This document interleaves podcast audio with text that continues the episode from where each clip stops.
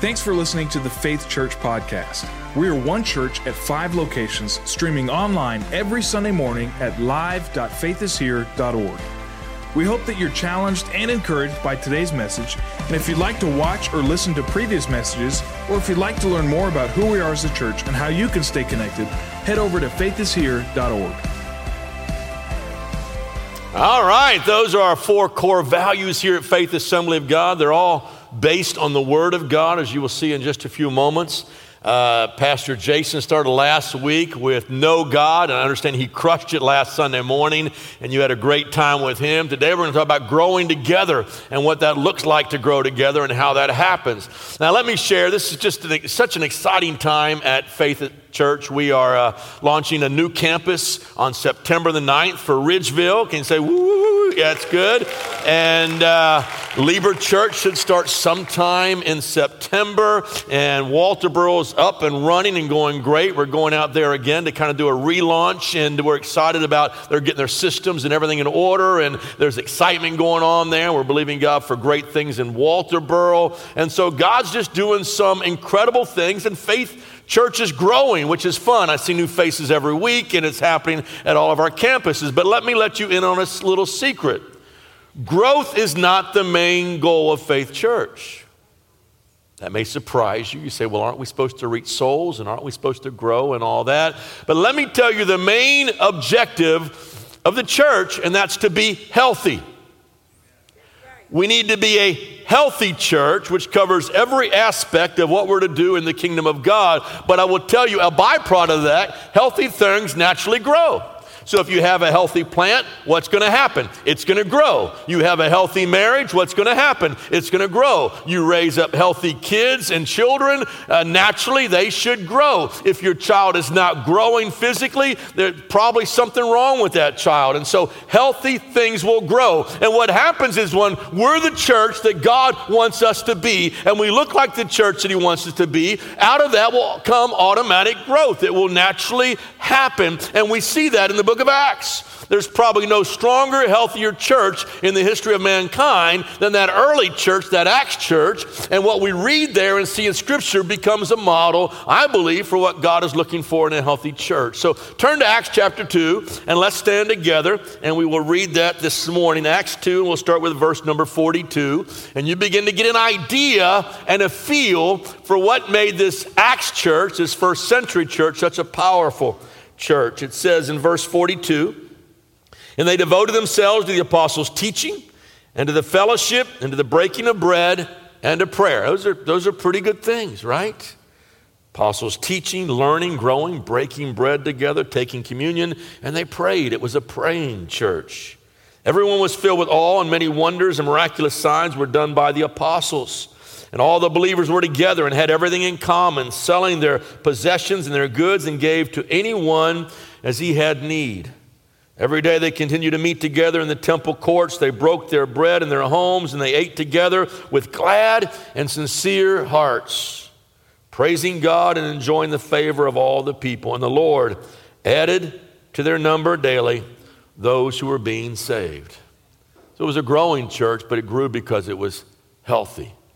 How do we have a healthy church? Let's pray. Father, we love you so much. We thank you for your word, and we thank you for what we learn from that. And I just pray this morning that we will receive these lessons for our church and each one of us, God, and that we will be the church that you want us to be. We will model that to our community. And God, we will see you do amazing things as you add to your church. And we love you, and we thank you for your presence today. And we give you all the praise, honor, and glory in Jesus' name. Amen. God bless you guys. You may be seated. I think one of the things that jumps off the pages about this church is the unity and the fellowship they had. They were an amazing church. They came together. It says they met in the temple every single day for that time, an hour of prayer. They would learn under the apostles' teaching and doctrine. They broke their bread together. They ate their meals together. They loved each other. They shared with each other. They took care of each other's needs. It was an amazing, alive, exciting church. Amazing fellowship in the church. Now we have kind of redefined the word fellowship to mean any time we gather together around a common interest. And so we think that's fellowship, but that's really not the same as biblical fellowship. Biblical fellowship goes much deeper than that. It touches the very deepest part of who we are. Let me see if I can illustrate it for you. If I like Ohio State football, and I know everybody in here likes Ohio State football, right? Yeah. That's kind of the reaction I thought I'd get. But if I said, in 2 weeks, we start, by the way, and so that's pretty exciting. In 2 weeks, I said, Ohio State's on TV, come over to the house, and I call all my buddies who also like Ohio State, and we all come over to the house, and I fix a plate of my famous nachos, and I smother it with cheese and everything else I find in the refrigerator, and I pull it out, and we watch football, and we talk about football. While we may have fun together, while there may be some mutual sharing going on, that is really not what the Bible's talking about when it uses the word fellowship.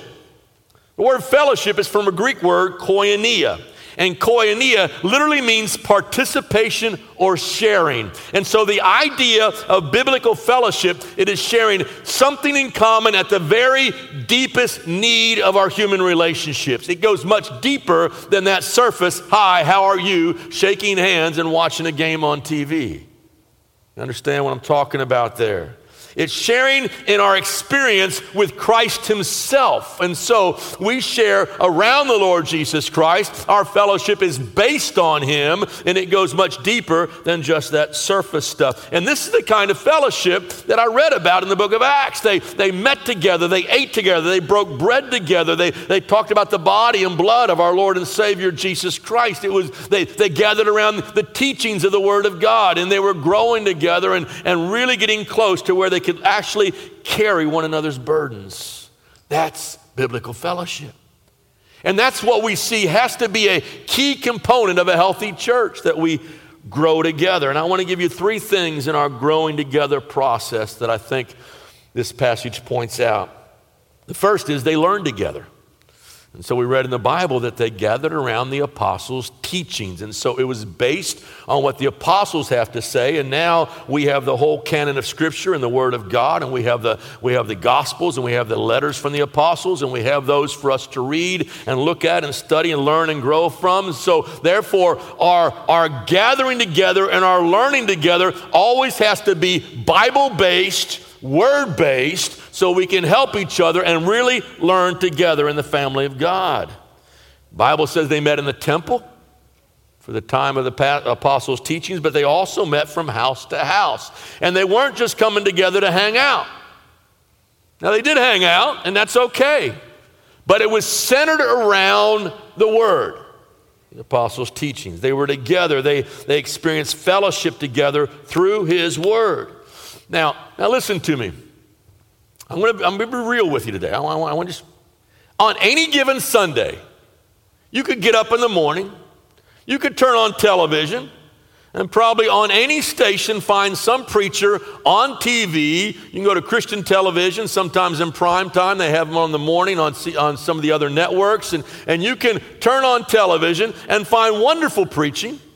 And their singing is probably amazing, and because they're on television, it's really got to be good. And so their singing is amazing, so you can find amazing singing and amazing preaching and all these wonderful things. In fact, on any given Sunday morning, you can just go to www.faithishere.org, and you can watch me if you want to, or whoever else is preaching here, or any one of the other churches that are streaming now live all across the nation. There is an availability of the gospel. There is availability of preaching every single Sunday morning. So we ask ourselves the question, why get up in the morning?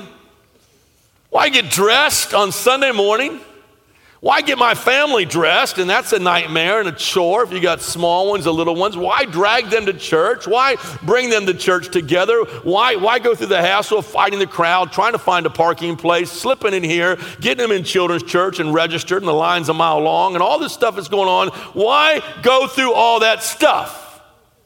I think it's a valid question.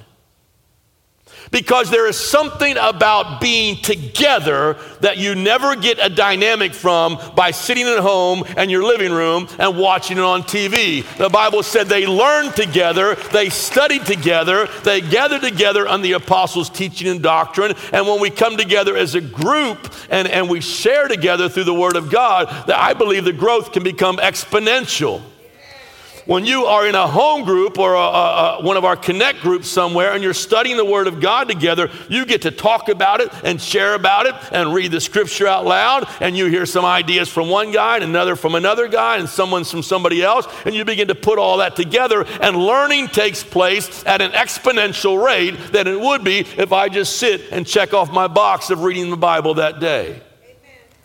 Something powerful and profound about together around the Word of God. Now, conversely, it's also possible to attend church and never engage in fellowship. Some people like to come to a larger church, and we probably are considered to be a larger church, and so it's easy to come into a larger church and sit and remain anonymous, and so you slip in maybe a few minutes after the music starts. You don't have to say hey to anybody, and then you slip out the door as soon as service is over, and you rush to your car, and you haven't interacted with anybody in the family of God, and so we can't even actually call that fellowship around the Word of God. And it's possible to just jump from church to church to church every Sunday morning and try to find a place where the fresh anointing is flowing and hear a different preacher one week and a different the next and different the next. The trouble is you get no consistency in the Word of God, and you only go to hear what itching ears wants to hear, and you're never really connecting with the body of Christ. Therefore, you're never putting roots down into your spiritual soil, and therefore your growth is stunted because we're always floating around to some other family of God. The Bible, when he calls us into fellowship, he calls us into a family. And so we are brothers and sisters in the family of God and the body of Christ, and that's dynamic, and that also adds to the whole learning process because the early church learned together. They were in a group. Early church exemplified an inner desire not just to hear the word, but they also wanted to live it out. So I'm going to challenge you, I think, as we engage with the Word of God, we also going to be conscious to take it one step further and not just be hearers of the Word, but doers also. James 1:22. It's possible to hear the Word and just get a little smarter, but never do what the Word of God is telling us to do. We have a tremendous need today for daily personal study of God's Word, but we have potential to grow faster and stronger if we do that together, but not only hear the Word, but put it into practice. It's possible to get a book on bodybuilding, on physical fitness, there's plenty of books out there on how to develop the well-sculpted body. You can tell I haven't read many of those books or even put them into practice. But you can get the book, and you can take the book out, and you can even get your highlighter, and you can mark all the passages in the books all the time while you're reading the book, eating your chips and drinking a Coca-Cola. How many know that will not give you a well-sculpted body? Possible to read the book and just do everything the opposite. It tells you what to do. And so James tells us, don't just listen to the word, but be doers of the word, so then you can really strengthen your faith muscles because you're putting them into practice. As disciples, they learned the apostles' teaching, and as they did, their faith grew. And so they put the word of God into practice. And the Bible said many signs and wonders followed the apostles. Why? Because they lived out their faith every day in the marketplace. And then it says, and the Lord added to the church those who were being saved. Listen, I want to challenge you. Fall in love with the Word of God all over again. God, I love your word. Your word is life to me. It is strength to me. It brings me hope. It teaches me how to live. It teaches me how to serve you. Listen to 2 Timothy 3:16-17. All scripture is God-breathed. It's useful for teaching, for rebuking, for correcting, for training in righteousness, so that the man of God may be thoroughly equipped for every good work. Listen, we don't study the Word of God so we can say, I know God's Word better than you, or win a game of Bible trivia. We study the Word of God so that we can be equipped for every single good work that God has for us to do. It is the Word of God that changes us from the inside out. Knowledge without application is just knowledge. In fact, the Bible warns that knowledge puffs up. makes you proud, gives you a big head. But knowledge plus application produces wisdom. And wisdom is that tells us how to act every single day in my life, and it's that wisdom that pleases the Lord. Wisdom, knowledge plus application. The Bible says they devoted themselves to the apostles' teaching. It says in the King James, instead of devoted, it says they continued steadfastly. And so there was this continual hunger for more of the Word of God, more of the Lord. They're gathered around. They're in the temple. They're in their houses. They're digging into the Word. They're listening to the apostles. They're studying together. They're growing together, and they're changing. Now, I want to make a statement to you, and I want you to hear it. You determine how close to God you want to be. You determine how strong in your faith you want to be. Let me prove it to you from Scripture. Turn to Hebrews chapter 5. Hebrews chapter 5. I want to read this to you. It's the writer of Hebrews seems to be getting on to the group of believers of the Hebrews he's writing to, and he kind of chastises them because they got in, got saved, but they remain in spiritual infancy. He says, by now, by all this time, you should be growing in your faith, but you're not growing. You're stunted in your growth. So let me read it to you. It says, we have much to say about this, verse 11, but it's hard to explain because you are slow to learn. In fact, though by this time you ought to be teachers, you need someone to teach you the elementary truths of God's Word all over again. You need milk, not solid food. Anyone who lives on milk, being still an infant, is not acquainted with the teaching about righteousness. But solid food is for the mature, who by constant use, continued steadfastly in the Word of God, by constant use have trained themselves to distinguish good from evil. Now what we're looking for is that I'm looking for a congregation of meat eaters. Said, I want the meat of the Word. I want to get deep in the Word. I want to learn. I want to grow in the Word of God. Now, if you're a new believer, it's okay to have a bottle. You're a brand new believer in Christ Jesus. You can only handle milk, and you need the basic elementary teachings. But if you've been saved 5 years, 10 years, 15 years, and we got to part the whiskers to get the nipple in your mouth to feed you the milk, something's wrong. And he writes to Hebrews, hey, wait a minute, you're not doing it. You ought to learn together, grow together. Your faith should be strong and solid, so now you can get into the meat of God's Word. Time to move beyond, he says, the elementary teachings of the Word of God.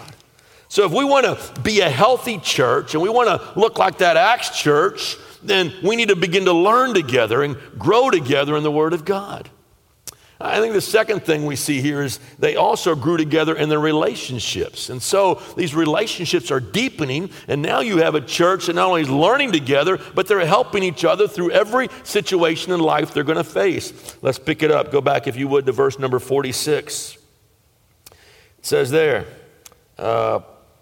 every day they continued to meet together in the temple courts. They broke bread in their homes. So this implies they took communion together. They gathered around the table of the Lord, because it says in the next phrase, and they ate together. So the breaking bread was not their meal. It was a remembrance of what Christ had done. And then they ate together with glad and sincere hearts, praising God and enjoying favor with all the people. Everybody needs somebody. Let me say that again. Everybody needs somebody. It's about supporting and encouraging and building one another up. And so our small group ministry at Faith Church becomes a source of our friendship and our spiritual growth and our connecting with one another in the family of God. And what that does is it helps us through those struggles of life that we all go through at some time or another. Next to the transformation of a person, the second greatest miracle that can ever occur is when God takes imperfect people and joins them together with other imperfect people who have also been transformed by the grace of God, and we begin to connect together, and we become what the Bible calls His spiritual family or spiritual household in the kingdom of God. When you give your life to the Lord Jesus Christ, you are immediately added to a family because you have been saved by the blood of the Lord, and the same blood that I have in me is the same blood you have in you. That makes you my brother or my sister in the Lord Jesus Christ. And so that miracle of fusion also takes place where we become one or united in fellowship in the family of God. Here's the problem, though. In the natural, we don't live in close, harmonious, giving and forgiving relationships because in the natural we are selfish. Amen. I mean, let's just be honest. We're selfish.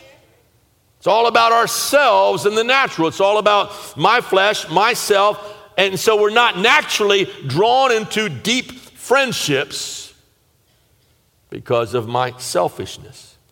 And so basically, I connect with you if I need something, and you connect with me if you need something. And so our connection is at the root based on selfishness, not simply a giving, forgiving kind of love and lifestyle that we see in the Word of God.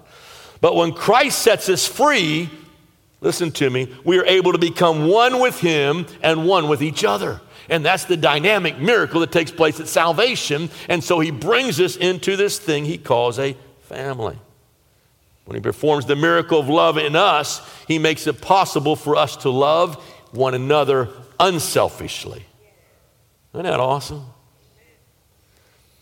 Every church understood the early church understood the value of doing life together. And so they experienced fellowship on a deeper level. They shared their meals together. They took part in the Lord's Supper. And the Bible says they had great joy and there was great generosity. And they were even giving their stuff away to help one another. You see, in the early church, all these believers came from around the Roman Empire for the Feast of Pentecost. What happened on the day of Pentecost earlier in Acts chapter 2? They're filled with the Holy Spirit and saved, and there's a glorious move of God, and 3,000 are added to the church. They were from all over the Roman Empire. Many of them chose to stay there and remain there so they could remain under the apostles' teaching, and so they did not leave. But they had no place to live, no place to stay, no food to eat. So what has happened? The church that gathers in Jerusalem invites those in so they might be rooted and grounded in the Lord Jesus Christ. They cared for each other. It was really a close connected fellowship. So let me ask you a question. Who is in your circle? Who is your closest group of believers? Who are you connecting with in the family of God where you're helping each other to grow and spurring one another on to love and good works? Let me read the verse to you. It's Hebrews 10:24-25. Let us consider how we may spur one another on towards love and good deeds. Let us not give up the meeting together, as some are in the habit of doing. But let us encourage, everybody say encourage, encourage one another, and all the more as you see the day approaching. Now that word encourage, at the root of the word is courage. There's another word, discourage. Discourage literally means a lack of courage, or you've lost your courage. You've discouraged. You've lost that courage somewhere along the way. But according to the Word of God, I am able to literally instill courage into you by our fellowship, by our sharing together. We put courage into someone else, and we do that by the grace of God and through the Word of God. So I can encourage or instill courage into your life. There was a man in the New Testament, his name was Barnabas. He was a part of this early church, an amazing man. You see his name 25 times in the book of Acts. You see it 5 times in the rest of the epistles. Barnabas is mentioned by name. But his name means son of consolation or son of encouragement. So that's what his name meant. You're the son, Barnabas, son of encouragement. But it's also the same root word we find for the Holy Spirit in John chapter 14. And so you see that same kind of word to describe the work of the Holy Spirit, who is my helper or who is my counselor, one who comes along beside me in my time of need. And so what we see in the New Testament church is Barnabas becomes a type of the Holy Spirit as he ministers to the church. He is very influential in the life of a man by the name of Paul. We know him in the early part of Acts as Saul of Tarsus. And Saul of Tarsus is trying to wipe out the church. And so he gets letters. He's of the Pharisees. He's going and taking letters, trying to kill the believers. He's taking names down. He's thrown them into prison, and he's watching their execution. And so he's a very violent man. And yet he has a dramatic experience on the road to Damascus to throw people in prison, and he encounters the Lord Jesus Christ. And he gets saved, and he's gloriously transformed, and he goes through this whole transformation process through the love and grace of the Lord Jesus Christ. But what's happened is the apostles are still afraid of him. They're not about to let him into that church to take down names, to throw the rest of those into prison. They don't trust him. And so it's Barnabas who introduces the apostle Paul to the other apostles and the rest of the early church. And through Barnabas now, think about it. Now we have Paul's 3 missionary journeys. Now we have all of about 1/3 of the New Testament written by the apostle Paul. We have all this because of one man came along beside of him and say, listen, God's changed his life. He's transformed him. Barnabas encouraged the church. He encouraged the apostle Paul. He was that forerunner. He was that Holy Spirit preparing the way for the apostle Paul to come and do all that we have today. And we have most of our theology from the apostle Paul. What would it have happened had Barnabas said, you know what, I'm doing my own thing. No, I'm not really going to get in your life. God, I love Jesus. He loves me. We're kind of on our own in there. No, you got this son of encouragement making a difference.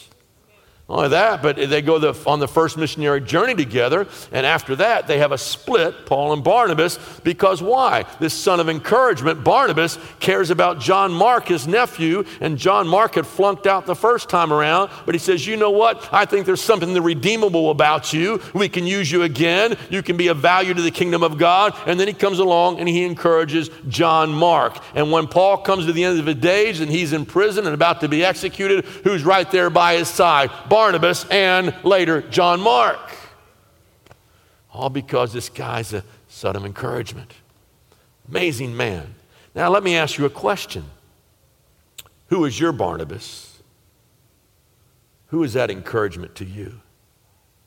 If there's not somebody you can think of right away, maybe it's because you're not connected in fellowship or koinonia with your other brothers and sisters in the family of God. And let me take it one step further. Who are you a Barnabas to? Who are you encouraging, speaking to their life, helping, discipling, mentoring, changing lives around you? Who are you a Barnabas to today? So we see that they were really not only learning around the word and growing in their knowledge and their actions, but they also grew in fellowship and connection with each other. But there's a third thing. There's something about being together that is intrinsically better than if we were by ourselves. I want you to turn, if you would, to Psalm 133. Turn to Psalm 130. Look at what the word says here. David, Song of Ascent, David wrote this. He says, how good and pleasant it is when what? Brothers live together in unity. Now, he could have been describing the early church in the book of Acts. What's he say about it? It's good. It's pleasant. It's preferred when we dwell together in unity. And then he goes on to describe it. Look at this description. It's like the precious oil on the head, running down the beard, running down Aaron's beard. Now he's speaking of that priestly anointing. There is an anointing that comes together when the body of Christ is dwelling together in unity that you don't have alone. The word of God says, where 2 or 3 are gathered together in my name, there am I in the midst of thee. There is something about family that God wants us to connect to. Look, it goes on. It says, running down the beard, down the collar of his robes. And then he describes it like this. It's as if the dew of Hermon were falling on Mount Zion. The blessing of dew every morning on the mountain. And then he says, for there the Lord bestows his blessing, even life evermore. Why? Where brothers dwell together in unity. Where brothers dwell together in unity, it's good, it's better, it's pleasant. And then he says, it's where the blessings of God are. When we begin to connect with one another in that deeper way of fellowship, there's an incredible presence of Jesus in our midst, and there's this anointed blessing that he has for us. It's better. It's better. We were created for deep and meaningful personal relationships with other people who know and care. We're there. We need each other to bear one another's burdens. It says in Galatians 6, bear ye one another's burdens and so fulfill the law of the Lord. How can I help bear your burden and struggle and stress you're going through if I don't know you? Celebrate victories together. We rejoice together. When one member suffers, all the members suffer of the body. When one rejoices, we all rejoice and we celebrate. We're there to give and receive inspiration on how to live each other, how to love each other, and how to encourage one another to love and good deeds or good works. Now listen to me.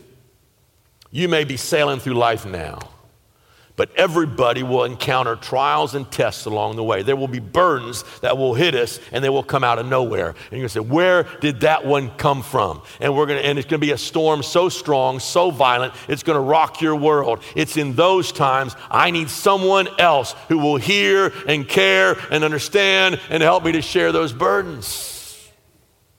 There's a deep-rooted individualism, though, in our culture that says, I can make it on my own. And so men are so intent on building their families and building their careers that we get focused on that. It's almost like we can hang a sign on our front yard, no help needed. I got this. I can do everything I need to do. And so this individualistic culture, by the way, that is a Western phenomena. It is not an Eastern phenomena. It's not the backdrop for the New Testament or the Word of God. Everything in the Word's done through family, done through the group, done together.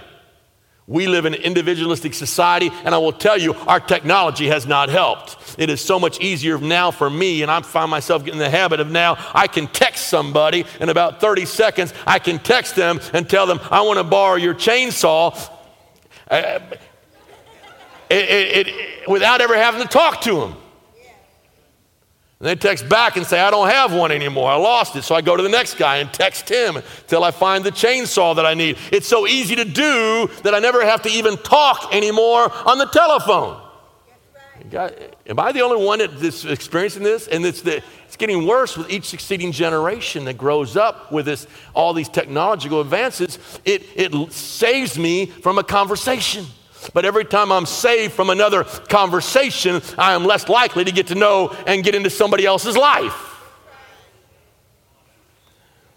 Add to that our affluence and our mobility and the way we move around and all that we have today. But it all comes with a heavy price tag, and it's called functional isolationism. And functionally, I may say the right things, but I'm living as if I am a man or an island unto myself, as if I have everything all together and I have my wife and my kids, and that is really all I need. That is not Bible. Amen.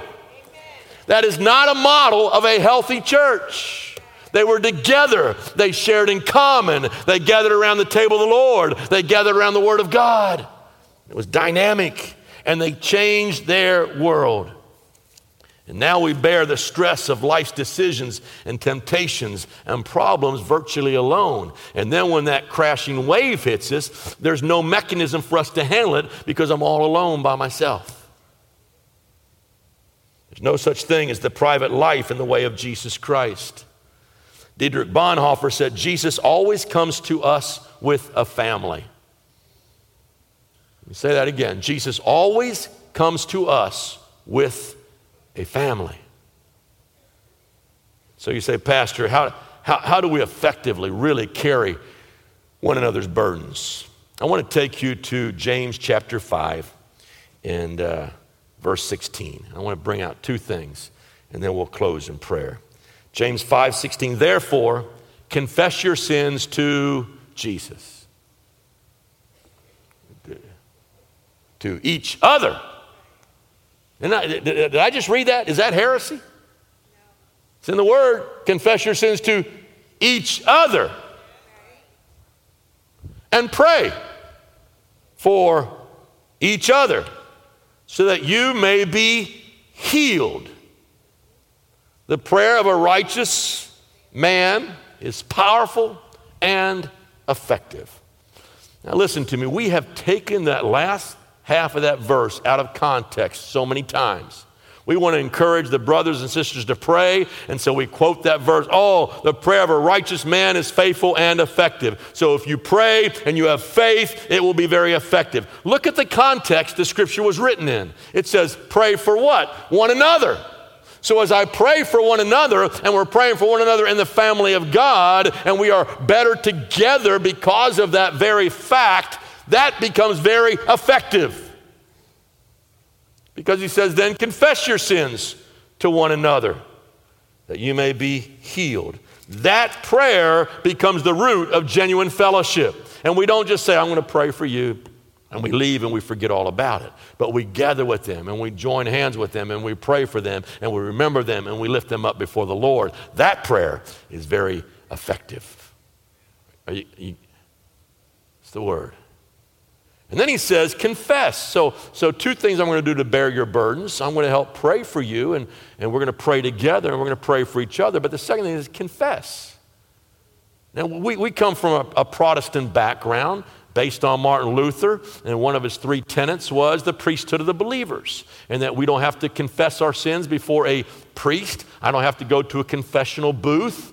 I don't have to say so many rosaries or Hail Marys. I can go straight to Jesus Christ anytime, morning, noon, or night, because of the blood of the Lord Jesus Christ. He opened up the door, and he made a way for every single one of us. So I go through my great high priest, the Lord Jesus Christ, and I'm a part of his royal priesthood, right? And so I can pray to Jesus anytime, and he will do what? Forgive me. So why do I need to confess my sins to you or you to me? Why do we confess our sins to each other? He says so that you may be healed. He didn't say so you may be forgiven. I am forgiven when I go to the Lord Jesus Christ. But and he takes that sin away. But if I remain in darkness, if I say, God, forgive me for my lust. Forgive me that I've been in pornography all this time. Forgive me because of my anger. Forgive me because of my greed and all that stuff. I say, Jesus, thank you. You forgive me. Amen. As long as I allow that to remain in darkness, there's nobody there to help me and hold me accountable and help bear that burden. And so I confess my sins to another brother in Christ, one I trust, one who will pray for me, one who will check on me, one we can talk about the Bible together, one we can help each other through this storm together. Then I can be healed. Get it? You're forgiven when you go to Jesus. You confess your sins to one another. Why? So you may be healed.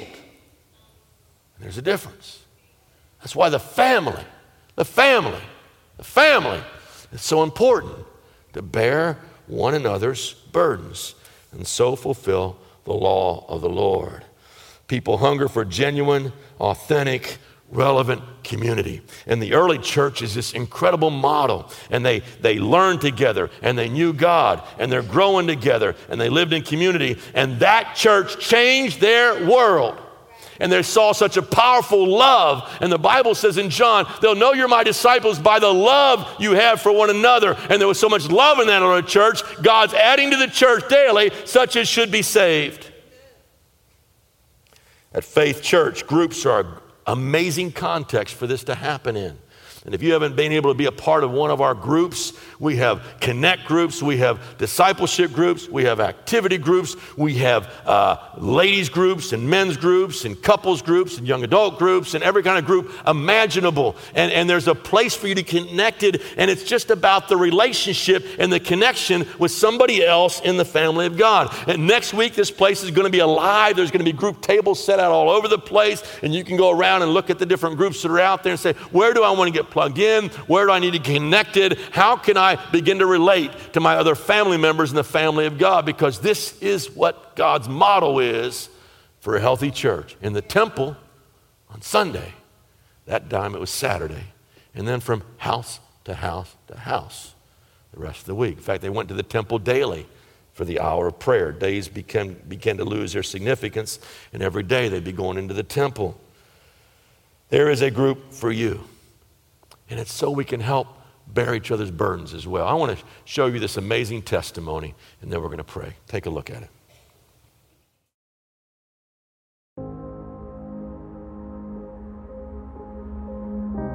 I got married in July of 2005. My husband thought that it was his job to help me realize my potential. in ways that he envisioned, whether or not they agreed with what I was interested in or what I liked. But I did it so that I could make him proud and please him, I guess you could say. But it was hard. It was next to impossible to keep it up for any length of time. And then eventually he would get frustrated. And then he would say he couldn't do anymore. And then he'd ask me for a divorce. And that particular cycle repeated probably every 1.5 to 2 years after that. And then in August of 2015, I went to volunteer at the kids camp with the general counsel in Orlando. He called me. He was really upset. The puppy had made a mess, but I was driving and I was like, we need to talk about this later. I'm driving right now. I can't be really aggravated. I'm on the highway. So he hung up, and when we got to Orlando, we hit the ground running. It was a very, very full schedule that week. And then I got home and he was not there. He didn't come home for 2 days. And he said he just needed to try living life his own way. Shortly after that, he moved into the guest room and just stopped telling me where he was going or what he was doing and just kept working. And so I just kept praying. I just started digging deeper into scripture and to study. It was hard. It was really hard. In September of 2015, I got a call from my mom. My dad was in the emergency room with a major heart attack. My husband's reaction was, he looked at me and his eyes were just blank. And he said, I'll let my mom know so she can pray for him. And that was it. And I think that was when I realized just how far he had distanced himself. And I felt really alone. Really alone. Everything was shaking, and I only had God. So I continued to study, and I started journaling. At the end of that month, my husband finally asked me for a separation.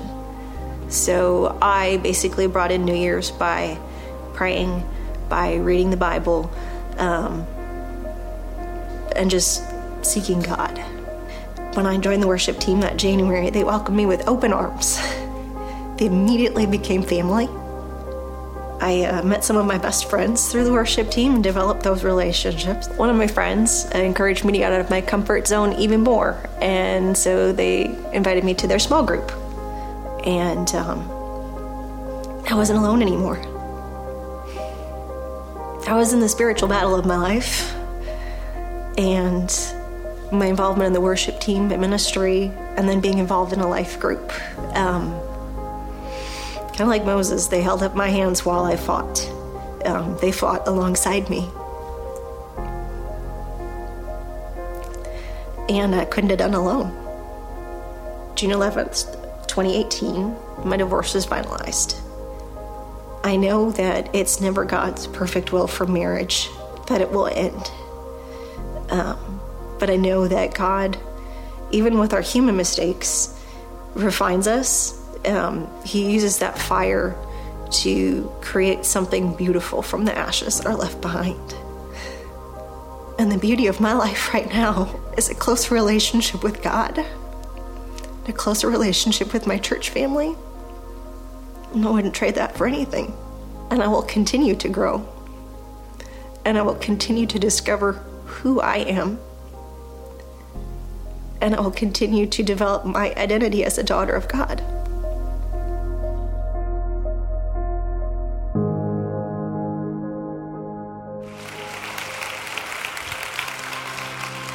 Thanks for listening to the Faith Church Podcast.